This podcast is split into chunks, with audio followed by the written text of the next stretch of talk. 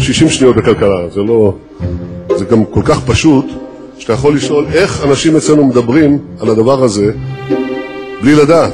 We believe in the importance of fundamentals in our economy. In a few minutes, I'll ring the bell so trading can begin. And, uh... השור והדוב, עם גת מגידו, מבית אול אין, הבית של הפודקאסטים. אהלן חברים וחברות, ברוכים הבאים וברוכים הנמצאים בפרק נוסף של השור והדוב, פודקאסט על כלכלה ושוק ההון. אני גת מגידו, כיום שותפה ומנכ"לית של בית השקעות פינסה קפיטל. בעברי הייתי מנהלת ההשקעות הראשית של אה, בית ההשקעות פסגות, והאמת, אה, מי סופר, או מי סופרת, אבל עוד מעט 20 שנה בשוק ההון. אז אה, על מה נדבר היום? קודם כל, אני חייבת להגיד שככה השבוע הראשון של ספטמבר אה, הסתיים, ומקווה שכל מי שיש לו ילדים וילדות אה, הצליח אה, לשנע אותם למסגרות, וככה לעשות סטארט על אה, תחילת השנה העברית.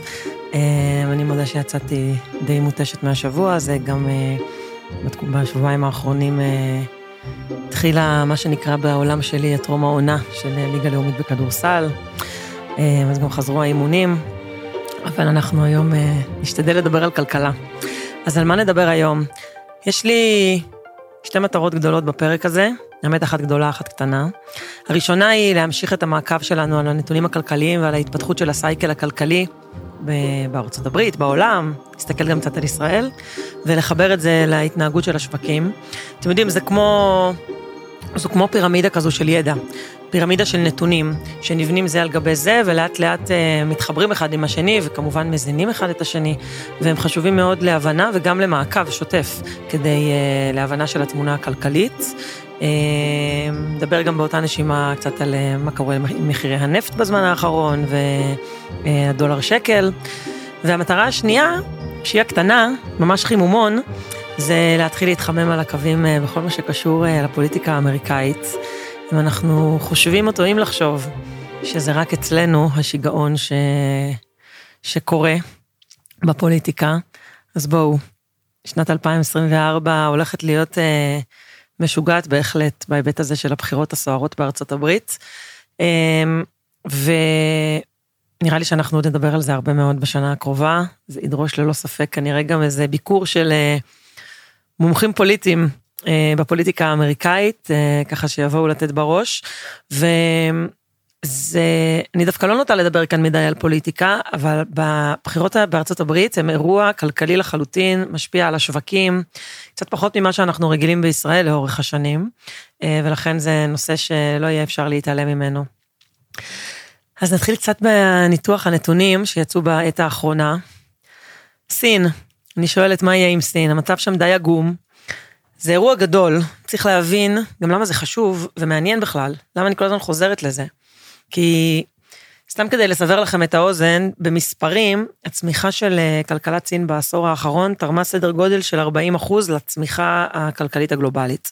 זה בעצם היה קטר מאוד מאוד מרכזי שדוחף ודוחף, והם עשו את זה הרבה מאוד באמצעות השקעות עתק. וסין של אחרי משבר הקוביד היא אירוע אחר לחלוטין, כמו מישהו אחרי טראומה מאוד קשה, מאוד ממונפת, היא גם הייתה לפני, היא בוודאי אחרי. חברות הנדל"ן בסין במצוקה אמיתית, עם חוב עצום, ובלי באמת יכולת להשיב אותו, לנהל אותו כמו שצריך. וגם הסינים עצמם, הם מטבעם לא איזה צרכנים, זה לא כמו התרבות האמריקאית, זו תרבות מאוד שונה ממה שאנחנו מכירים בכלכלות מערביות. תלבישו על זה את התפוצצות בועת הנדל"ן בסין, תוסיפו את uh, מדיניות הקוביד בעיניי הרצחנית שהממשל הסיני יישם, שהביא לסנטימנט צרכנים, את, את סנטימנט הצרכנים לשפל. ותוסיפו לזה גם את העובדה שהמלחמה הקרה הזו שמתנהלת לאורך השנים בין ארצות הברית לסין, uh, והאפקט הזה של מדינות פוסט קורונה שפועלות להקטין תלות זו בזו ולקרב את היצור הביתה, כל הדברים האלה שהזכרתי עכשיו הם כולם וקטורים שפועלים בכיוון אחד ומחלישים את סין. ובהתאם גם את פוטנציאל הצמיחה הכלכלית בעולם, ככה שזה לא בעיה רק של הסינים. ודווקא בשבועיים האחרונים, אחרי הרבה מאוד נתונים מאוד מאוד לא טובים. אה, הממשל הסיני, שכל פעם ככה שולף איזה רפורמה, יצא עם עוד איזושהי רפורמה, אפשר לקרוא לזה הקלות יזומות, כדי לעודד את הצרכן הסיני לרכוש דירות, לטפל בנדל"ן. הם נתנו הקלה בתשלום ראשון ובמבנה של אה, משכנתה, בפריסה שלה, ובאמת לפי הנתונים שפורסמו זה מאוד מהר יצר תגובה והעלה את כמות הדירות הנמכרות בערים הגדולות, אבל אתם יודעים, התמונה בסין פשוט לא טובה. גם מחירי האנרגיה חזרו לעלות, מחיר חבית נפט חצה את ה-90 דולר לאחרונה, ועכשיו אני רק אזכיר לכם בהקשר הזה, כי אני כבר אתייחס לזה, שיש אה, מעין, אני אקרא לזה מגוון סוגים של מדדי אה, צרכן, מחירי, מחירים לצרכן שמודדים את האינפלציה, כאילו כולם זה המדד המחירים לצרכן, אה, אבל יש פשוט, מדד המחירים לצרכן הוא בעצם המדד הכללי, אבל הוא לא כולל בתוכו כל מיני אפקטים זמניים, כמו למשל עלייה של מחיר הנפט, אמ, שזה אירוע שהוא הרבה יותר תנודתי. אמ, אז כדי שבנקים מרכזיים יוכלו לנסות להבין את התמונה של הצריכה ואת החוסן של, הצרכן ושל החברות, הרבה, מה שהם עושים זה שהם אה, אה, מנקים את הכאילו דברים החד פעם, רכיבים שנתפסים כרכיבים או חד פעמיים, או שהאירועים שקורים בהם הם קצרים ויותר תנודתיים, כדי באמת להצליח לראות את המגמות אה, האמיתיות של, של הכלכלה, שהן תוצאה של הסייקל הכלכלי, שוב, כמו שאמרתי, איך הצרכן מתנהג או איך העסקים מתנהגים. אה, וזה גם מה שעושה בעצם את האינפלציה דביקה יותר, דווקא הרכיבים האלה ולא עלייה וירידה של הנפט. אלא אם זה נשאר להרבה מאוד זמן. אז בעצם הפד למשל מסתכל שנים רבות לא על המדד הכללי, מה שנקרא ה-CPI, אלא על מדד הכללי מנוקי אנרגיה ומזון, כי הוא רוצה לנקות את אותה תנודתיות של מחירי הסחורות השנים. אז זה לא שהם מתעלמים מהלימה של מחיר הנפט, היא בהחלט גורם סיכון לאינפלציה הכללית, וגם עכשיו כשרואים את זה קורה עוד פעם, אה, והעלייה בתקופה האחרונה מוסברת על ידי אה, המשך של מדיניות הקיצוצים של אה, מדינות אופק בהובלת סעודיה, אז זה לא שמתעלמים מזה, ממש ממש לא, יש לזה גם השפעות בנגזרת שנייה על ייצור ועל מחיר המוצרים וגם על מחיר שירותים, אה, אז, אז זה כמובן נלקח בחשבון. אה, ועוד לא הזכרתי היום את ג'רום פאוול ואת חבריו מהבנקים המרכזיים, אז הנה, אני אעשה את זה עכשיו. אז במהלך אוגוסט הייתה ועידה שנקראת ג'קסון הול, שקורית בג'קסון הול, ועל כן שמה, אה, ועידה שנתית, וכל הבנקים המרכזיים מתכנסים, היו"רים מתכנסים ביחד.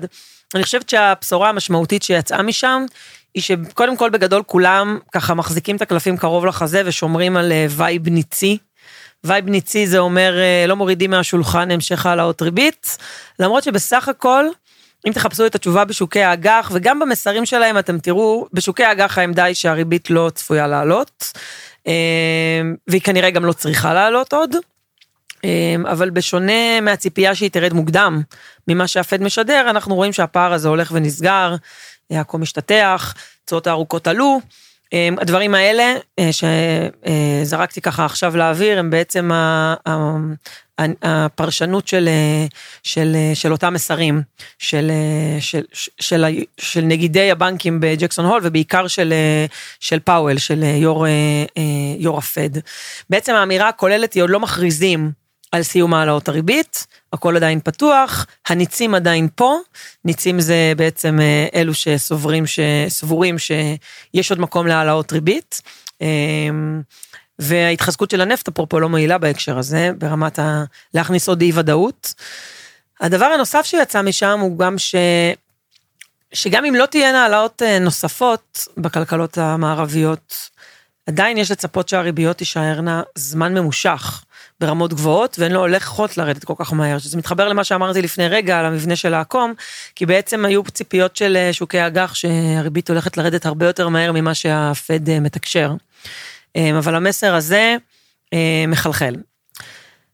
כי תראו, מה, מה בעצם הם רואים? תחשבו על זה, היו פה מתחילת השנה רוחות של ירידה בקצב האינפלציה, אבל החשש הזה של מתי זה ייתקע בקיר, ואם זה ייתקע בקיר. אני אסביר על מה אני מדברת. הטענה הזאת הרי של לרדת מ-8% אינפלציה או 10% אינפלציה, כמו שהיה פה שנה שעברה, על אמ, פניו זה קל, כי זה כל כך גבוה, שמספיק שנפתח את שרשראות האספקה וקצת, וירדו מחירי הסחורות ו- וזה ירד. ולכן את הלג הראשון עברנו בהצלחה, אמ, אבל אה, השאלה הגדולה היא איך תהיה הדרך מכאן לטווח המיוחל של הבנקים המרכזיים, ובראשם הפד, להשיג יעד של 2% אינפלציה. כי הם, מאוד עקשנים, הפד מאוד עקשן לגבי זה, ג'רום פאבל אומר, אנחנו לא הולכים אה, אה, לא לשנות את טווח האינפלציה, כאילו לא להעלות אותו ולהתאים את עצמנו לסיטואציה, אה, אנחנו הולכים אה, לדבוק במאבק הזה באינפלציה עד שאנחנו אה, נכריע אותה. מאוד מאוד עקשנים בעניין הזה, גם במסרים, אה, או בעיקר במסרים. אה, מה הם יעשו בפועל, ימים יגידו, אבל המסר מאוד מאוד ברור ומאוד מאוד עקבי. בפרק הקודם, אה, בסוף אוגוסט דיברתי על עליית התשואות הארוכות. כשאני אומרת עליית התשואות הארוכות, אני מתכוונת לאג"ח ממשלת ארה"ב לעשר שנים. וזה היה ברקע של, היו כמה דברים, היה את הבנק המרכזי ביפן, שהתחיל אה, לשלוח מסרים על אה, שינוי תפיסה אצלו, ובעצם אה, התחלה, צעדים ראשונים ראשונים של צמצום מוניטרי, או אפילו לא, זה קצת מוגזם להגיד צמצום מוניטרי, אבל ל, ל, קצת ל, לעצור את המדיניות המאוד מקלה, בוא נגיד את זה ככה, בעדינות. מי שרוצה הרחבה על זה מוזמן להקשיב לפרק, אני לא רוצה לבזבז על זה עכשיו זמן. והתשואות הארוכות סך הכל מאז, הם נגעו כבר ב-4-3, הן ממשיכות לשהות בעולמות האלה שבין 4-2 ל-4-3 אחוז. וזה קורה גם על רקע הורדות הדירוג אשראי של ארה"ב על ידי חברות הדירוג. אה, וגם דבר חשוב מאוד שדיברנו עליו בהרחבה בעבר, אה, והוא באמת קורה עכשיו, וזה ההנפקות של משרד האוצר. אני רגע פותחת סוגריים אה, כדי להבהיר, ההנפקות של משרד האוצר בעצם מעלות את היצע האג"ח הממשלתיות כנגד גיוס כסף, ספיגה של כסף, צמצום, על ידי משרד האוצר. וזה קורה בימים שאחרי הפתרון של תקרת החוב, וגם על זה הקלטנו פרק מיוחד בנושא עם גיא בטור שממש מסביר את כל האירוע הזה ואם מי שלא האזין אה, וילך להאזין בו, להאזין, אה, להאזין לו, אה, באמת תראה, ישמע שדיברנו שם בדיוק על זה, שהמשמעות של הדבר הזה זה שבעצם בחצי שנה הראשונה של 23, אמנם כולנו חווינו העלאות ריבית, אבל לא באמת היה צמצום מהצד של הנזילות האג"חית, וכאילו היו הנפקות, ועכשיו משרד האוצר מנפיק, ובעצם דרך הדבר הזה סופג נזילות מהשוק.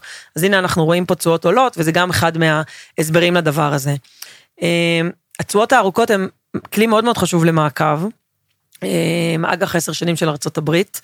אמ, למרות הורדות הדירוג האחרונות ולמרות למרות רמות החוב הגבוהות שנתפסו, כי, זה, כי צריך להבין שתשואת אג"ח לעשר שנים, או סליחה לפני, הנכס בסיס, אג"ח בממשלת ארצות הברית לעשר שנים, הוא בעצם הנכס חסר סיכון להשוואה, בעצם כדי לתמחר נכסים אחרים. הוא בנצ'ארק מאוד בסיסי בשווקים הפיננסיים מהבחינה הזו, בכלל אג"חים של אג"חים ממשלתיים של מדינות בכלכלות מפותחות, מערביות, חזקות, נתפסים בעצם הבנצ'מרקים של אותן מדינות לכל הפחות, ובארצות הברית זה גם ממש בנצ'מרק עולמי. אה, תשאלו את עצמכם אם אני מקבל 4 אה, אחוז באג"ח ממשלת ארצות הברית, אה, מה אני אמור לדרוש, או מה אני אמורה לדרוש באג"ח חברות, נקוב דולר, במניות ובשאר נכסים מסוכנים, את אותו תרגיל אפשר לעשות גם עם אג"חים של ממשלת ישראל למשקיע הישראלי. אז אני רוצה רק אבל לחדד משהו לגבי אג"ח לעשר שנים, זה נחשב כבנצ'מרק הנכס החסר סיכון של העולם, זה לא שזו השקעת בונק, השקעה בונקר, זה נכס תנודתי, משך החיים הממוצע שלו זה, זה, הוא מאוד ארוך. אה, איגרת חוב שנבדית בעוד עשר שנים זה, זה, זה מה שנקרא בעולם החוב זה נכ, אה, מכשיר השקעה עם מנוף מאוד גבוה שינויים בריבית למעלה ולמטה גורמים בו לתגובה חדה במחיר. אוקיי? אם הריבית אה, יורדת, אז הנכס הזה עולה בחדות, ואם הריבית עולה, הנכס הזה יורד בחדות, אבל בעולם התמחור של הנכסים, אה, תחשבו שאם אתם מנסים לתמחר חברה, אתם לא מתמחרים אותה רק לשנה הקרובה, אתם מתמחרים אותה, הנכס, אתם משקיעים ב... ב, ב בחברת נדל"ן או בחברת סופרים, ואתם עושים אה, איזשהו אה, אה, הערכת שווי לפי התזרים העתידי, זה לא לשנה, זה אפילו לפעמים אין סוף, זה להמון שנים קדימה, כי אתם מניחים שהעסק הזה קיים לעוד הרבה שנים, אחרת לא הייתם משקיעים בנכס שעוד שלוש שנים ייסגר. ולכן שם כן מחפשים נכס חסר סיכון באופן יחסי ארוך, וזו הסיבה שהעשר שנים הוא ה... הוא הבנצ'מרק לדבר הזה, אבל בבקשה מי שפחות מכיר לא לתפוס אותו כנכס חסר סיכון. אמ, אבל אלה המוסכמות של השוק ולכן זו אינדיקציה מאוד חשובה עם השפעה מאוד מאוד רחבה ומאוד מאוד חשוב לעקוב אחרי הדבר הזה. אז אמרנו שבנקים מרכזיים העבירו בוועידה של ג'קסון הול מסר של ריביות גבוהות לאורך זמן אמ, והשאירו אפילו איזשהו פתח אולי להפתעות בהקשר הזה למעלה. מבחינתם, אם צריך אה, ככה לנסות לנתח, הנתונים הם עוד לא מספקים כדי אה, לעצור את העלאות הריבית, למרות ש... בגדול הם, הם היו בכיוון הנכון בכמה חודשים האחרונים, פשוט נשאלת השאלה אם כמה חודשים זה מספיק. לפי המסרים שהם מעבירים הם רוצים לראות יותר מזה ולראות את זה ממשיך ועקבי. למה זה ככה? כי הם מאוד חוששים ממחיר הטעות. מבחינתם לעצור מוקדם מדי ושוב לאבד שליטה על אינפלציה ולאבד אמון של המשקיעים, זו פשוט אה, אה, טעות אה, שהם לא כל כך רוצים לשלם את המחיר עליה. אה, ואני אגיד כאן שאם תסתכלו על ההיסטוריה של התנהלות של בנקים מרכזיים, הם אף פעם לא מדייקים. הם בגדול בדרך כלל מעלים יותר מדי את הריבית מעבר למה שצריך, אה, ומורידים אותה גם בחדות כדי לתקן את ההשלכות שהריבית שעלתה הרבה מדי גרמה. אה, ואפשר לשאול למה זה ככה. יש כל מיני תשובות שאפשר להעלות על הדעת. אם אני אקח את ההסתכלות הכי הכי פשוטה ונאיבית לדבר הזה, הרי הסייקל הכלכלי הוא אירוע איטי, לעומת זאת ריבית עולה ויורדת בהינף יד בהחלטה של בנק מרכזי, אבל ההשפעה שלה על גלגלי הכלכלה, על הצרכן, על חשיפת האשראי, על החלטות עסקיות, על המגזר העסקי, ובעיקר בעיקר על שוק התעסוקה, שהוא כנראה העגלה ביפר הכי כבדה בכלכלה, זז לאט מאוד ומגיב אה, מאוד לאט, אבל דווקא צריך להגיד בהקשר הזה שמגיב לאחרונה בכיוון הנכון, כבר נדבר על זה, אבל כל הדברים האלה הם גורמים לזה שממש, אה, כמו בימים האלה, אתם רואים את זה בלייב, הפד ובנקים מרכזיים אחרים, פשוט לא יודעים. אז הם כל הזמן דבקים באמירה הזאת שמכאן והלאה הכל תלוי בנתונים. כאילו להעלות את הריבית מ-0 לעולמות הארבע היה יחסית קל.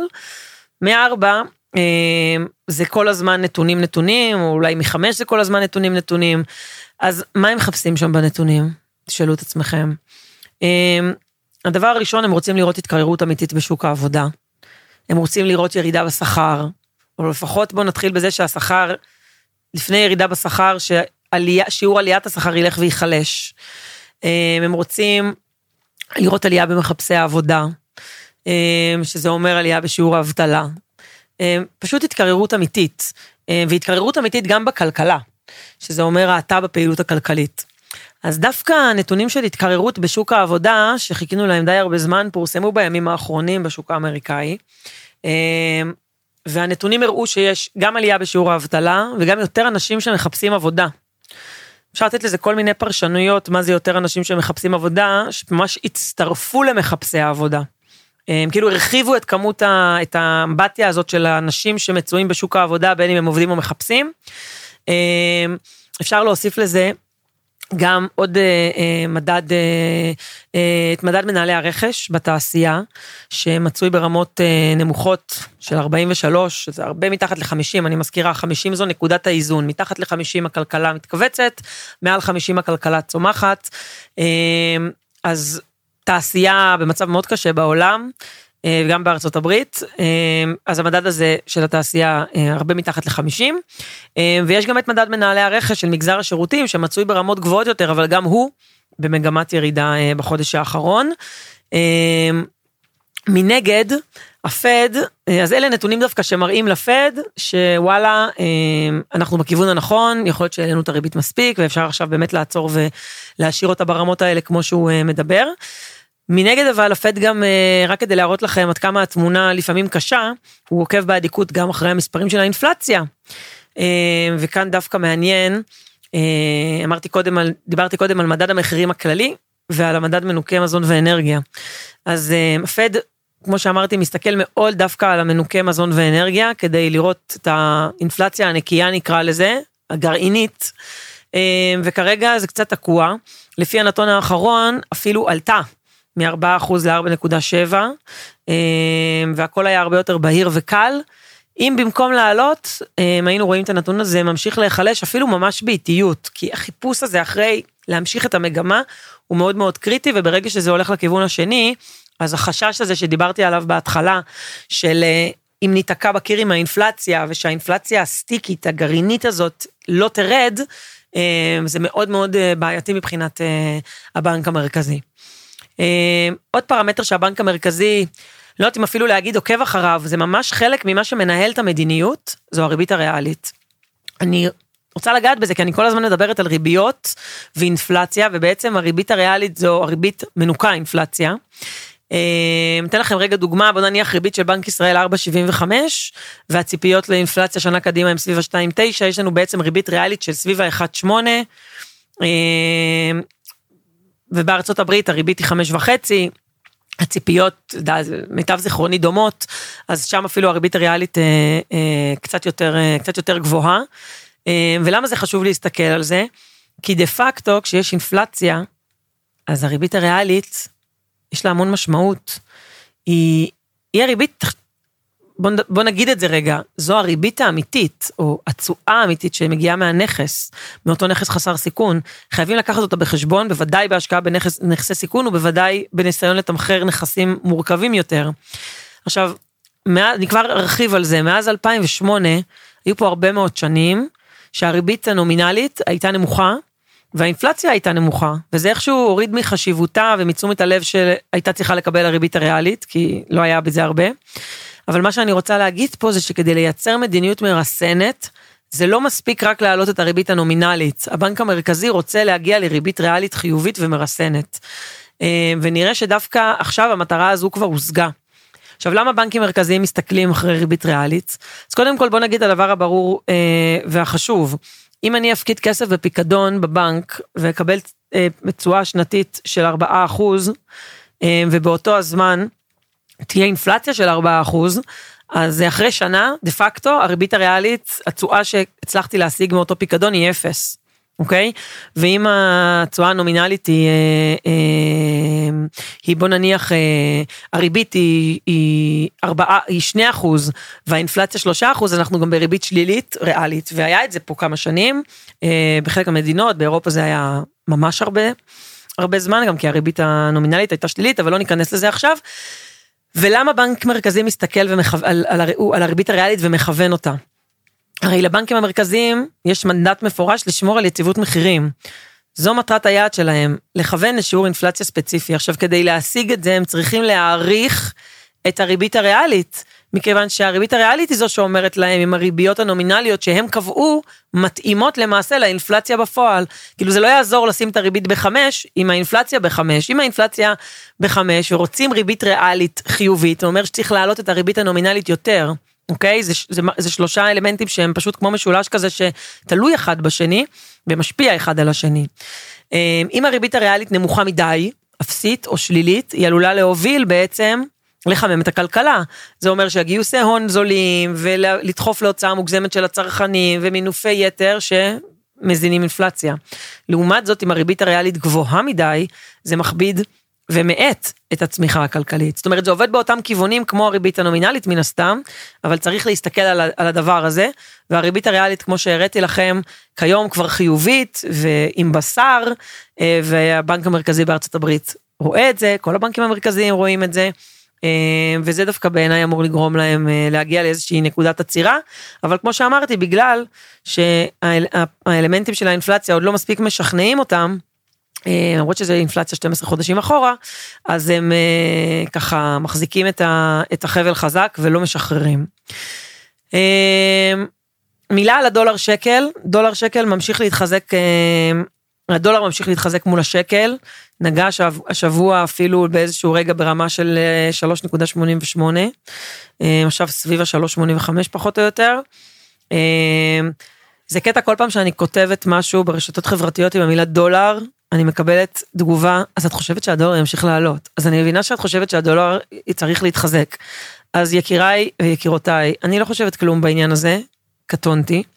מה שכן, כל עוד העניינים פה צועדים לאירוע סטייל משבר חוקתי, אה, אין ספק שהשקל יתקשה. אה, אבל זו לא תחזית למה יהיה השקל דולר. אה, ובכלל מי שמסתכל על הדולר בעין מקומית מול השקל, רק שיזכור שזאת זווית מאוד מאוד צרה, זה בסדר לעשות את זה כמשקיע ישראלי שחי בשקל, אבל תמיד תזכרו המהלכים של הדולר, וזו גם, גם הסיבה שמאוד קשה להגיד הרבה דברים על מטבעות, בטח במהלכים קצרי טווח. אה, המהלכים האלה של הדולר הם הרבה יותר מאשר מהלך מול השקל, אה, דיברנו על זה גם אה, בפרק בסוף אוגוסט. אמ, ואתם יודעים, בדולר חזק יש גם משמעויות בעולם, זה לא טוב לשווקים מתעוררים, אמ, זה לפעמים גם מאתגר את ה... לא פעם את הכלכלה האמריקאית עצמה. אמ, אבל זה כן דבר שבנק ישראל מסתכל עליו, ההתחזקות של הדולר פה במקומי, עכשיו עברתי רגע לישראל, מכבידה על האינפלציה, כי מחירי היבוא עולים דה פקטו, ובכלל לדולר יש בעצם אה, תמסורת של סביב ה-10-15 אחוז אה, למדד מחירי הצרכן. ובתרחיש מסוים, אם זה ימשיך לכיוון צפון, זה יכול להביא את בנק ישראל להעלות ריבית, כשדווקא בנקים מרכזיים אחרים יעצרו, שזה לא דבר של מה בכך.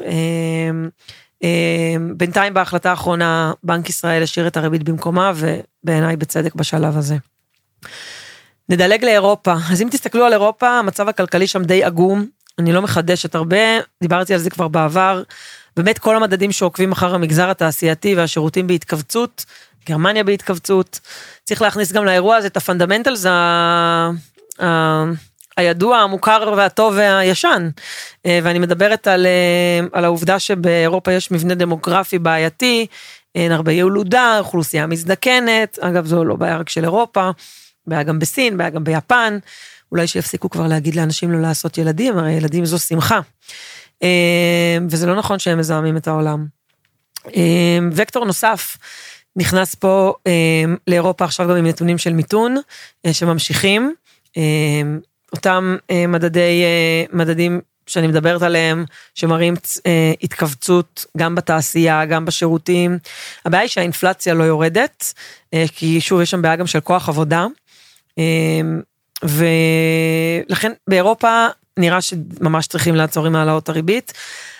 הבעיה שלהם גם שם, הם מרגישים שהם לא שולטים באינפלציה. אמ, הבעיה בבנק המרכזי האירופי זה שהוא תמיד מחליט מאוד מאוד לאט, ובדרך כלל באיחור, והוא גם לא יעצור לפני הפד, הוא בדרך כלל לא גוף מוביל, אלא הוא, לא יודעת אם להגיד מובל, אבל תסתכלו, גם אם תסתכלו על משברים פיננסיים קודמים, ה-ECB עושה אחרי הפד. אמ, וזה הרבה פעמים אה, גורם לזה שאירופה מגיבה באיחור. אמ, דרך אגב, דווקא במקרה הזה של ה... תמיד אני אומרת, יש פערים בין המצב בכלכלה למה שיש בשוק ההון, כי יש איזה לג בין הדברים, כי שוק ההון תמיד מדבר בציפיות. דווקא במקרה הזה התיאור של המצב הכלכלי בחוץ, מחוץ לארצות הברית, בין אם זה אירופה או סין, מסביר די טוב אה, מגמה שבלטה גם בעונת הדוחות האחרונה בארצות הברית. כמעט כל המניות הקטנות והבינוניות, בכלל חברות בינלאומיות שחשופות לשווקים בחו"ל, לא הבריקו ולא הראו תוצאות טובות, אז דווקא פה אנחנו רואים איזשהו סינכרון של הדבר הזה. אה, בכלל הייתה עונת דוחות מעורבת, אני חושבת שמעורבת זו הגדרה טובה. אה, ראו את האתגרים של החברות.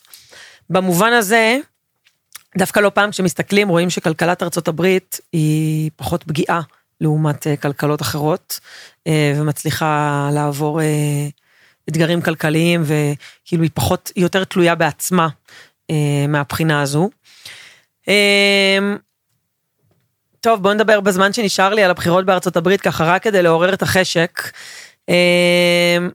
אז זה נכון שהפוליטיקה הישראלית מייצרת לנו, לצערנו, הרבה מאוד אקשן לאחרונה, אבל אה, למי שעוקב מעבר לים, אנחנו צועדים uh, לשנת 2024, הרי היא שנת הבחירות בארצות הברית, ואם חשבנו שקמפיינים קודמים היו מעניינים, האירוע הזה, איך לומר, הולך למשוך uh, לדעתי הרבה מאוד תשומת לב. לפי סקרים שמתפרסמים בארצות הברית, טראמפ די נותן בראש למועמדים הרפובליקנים שמתחרים מולו. אמ, גם דה סנטיס שהיה מאוד פופולרי לא מגיע לפופולריות של טראמפ, טראמפ מציג 60 אה, אחוז תמיכה אה, בסקרים אה, בקרב רפובליקנים מול המועמדים האחרים. וגם כשמסתכלים על סקרים של טראמפ מול ביידן, אנחנו רואים שהם די ראש בראש. טראמפ מקבל המון תשומת לב סביב המשפטים שלו בימים האלה. זה צפוי, או עלול, להשפיע ממש על הקמפיין שלו.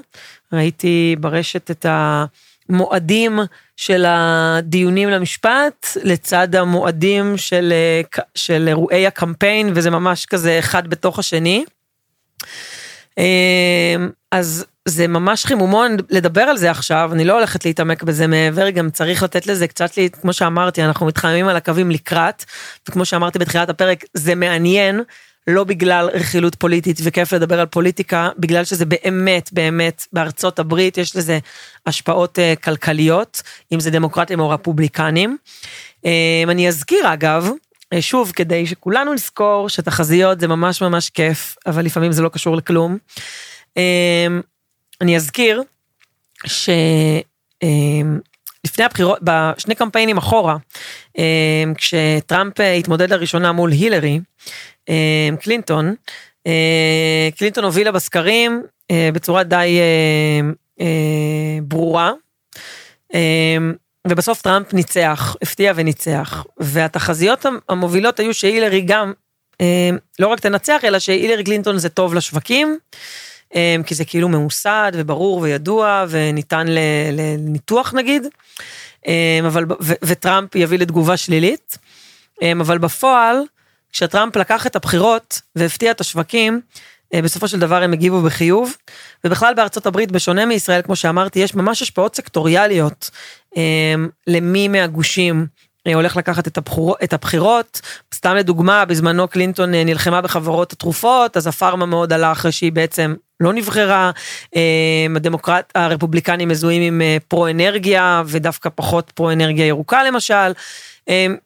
יש על זה המון, אפשר לדבר על זה הרבה, וכמו שאמרתי, נשאיר לנו טעם ותיאבון להמשך, אבל זה מאוד מאוד שונה מישראל. כי בישראל, בפועל, אין באמת השפעות כלכליות. תסתכלו, עזבו רגע את המצב עכשיו, ואם הממשלה הזאת טובה או לא טובה. תסתכלו בחמישים שנה, אין, אין באמת כאלה, אה, אפילו לא צריך חמישים, תסתכלו בעשרים שנה האחרונות. בעשר שנים האחרונות היו כל כך הרבה קמפיינים של בחירות, השוק לא כל כך מגיב לקואליציה כזו או אחרת. זה נכון שבאירוע שיש עכשיו הוא כן מגיב, אבל זה אירוע מאוד מאוד קיצוני, זה לא מה שאני מנסה להגיד. מה שאני מנסה להגיד זה שבארצות הברית, בחירות הם אירוע שיש לו הרבה השפעה כלכלית והרבה השפעה על השווקים, היסטורית, אוקיי? לא כאירוע חד פעמי. אמ, אז אנחנו עוד אה, נמצא את הזמן ונדבר על זה ונעקוב אחרי הדבר הזה. אמ, זהו, הגענו לסוף, מה שנקרא תם הטקס להיום. אה, שיהיה סוף שבוע מקסים. אני הייתי גת מגידו, אנחנו נתראה בפרק הבא של השור והדוב. Ciao!